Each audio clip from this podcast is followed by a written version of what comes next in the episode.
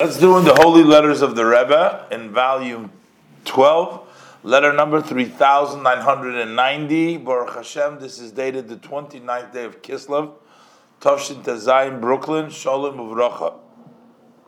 And the Rebbe says, I'm responding to your letter dated the 26th day of Kislev, together that with what was enclosed therein.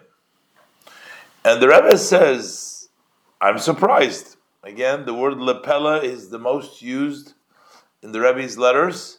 I'm surprised that in all your letters you don't mention anything about your good activities, yours and your wife's, may she live, as it pertains to Chassidus, its directives, its custom.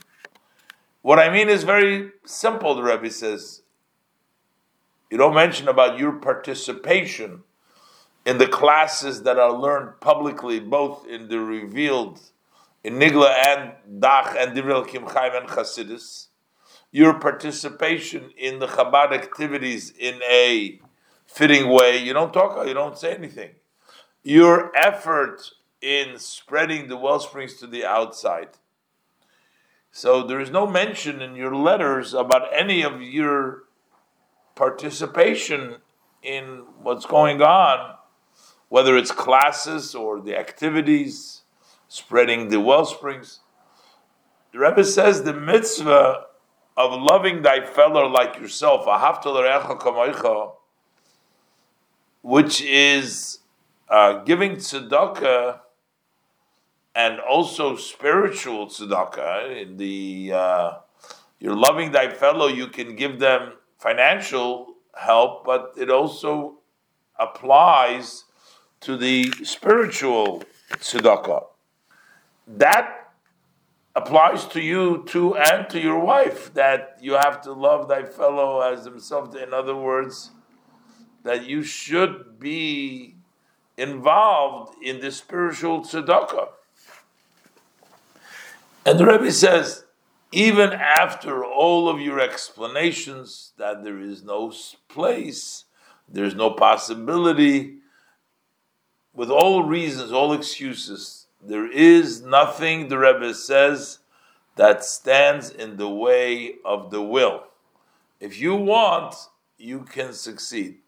Especially, the Rebbe said, you should reflect on the saying of our sages of blessed memory. The sages of blessed memory say that more than the poor person gets, which means he gets spiritual charity by you teach him, he learns, but it's more that the poor person does with the Baal Habayis, with the one who's giving him the charity the benefit for the person giving the charity is greater than from the one receiving the charity, which means that by you giving the charity, the spiritual charity, that becomes your good physically and spiritually. It's your, it's in your interest, it's in your goodness physically and spiritually to give tzedakah to help another person to spread the well springs. So the Rebbe says, and I pray, the Rebbe makes a blessing, a prayer, that at least from here and on you should start to interest yourself in this that I've written above. Especially, the Rebbe said, I've already spoken to you and with your wife, may she live orally, several times about this already to get involved.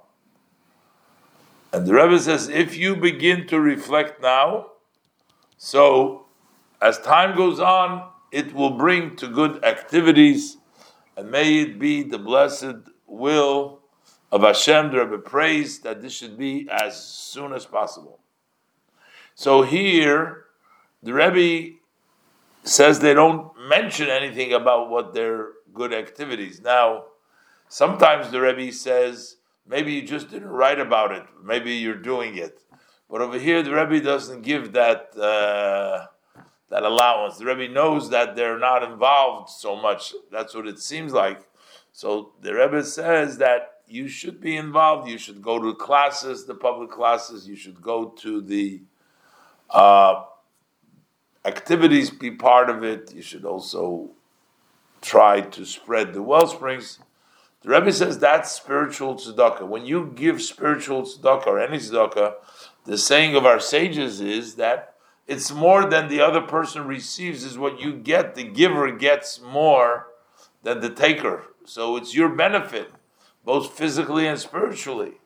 Start reflecting now, the Rebbe says, and this will bring in time to action. The Rebbe is also attaching the booklet that was published for Yud Tes Kislev. The Rebbe says, for sure, you will merit with its contents the many, meaning sheer the ideas, sheer the booklet. And the merit of the many hinges on you that you are the one that is providing it for the many. The Rebbe blesses him.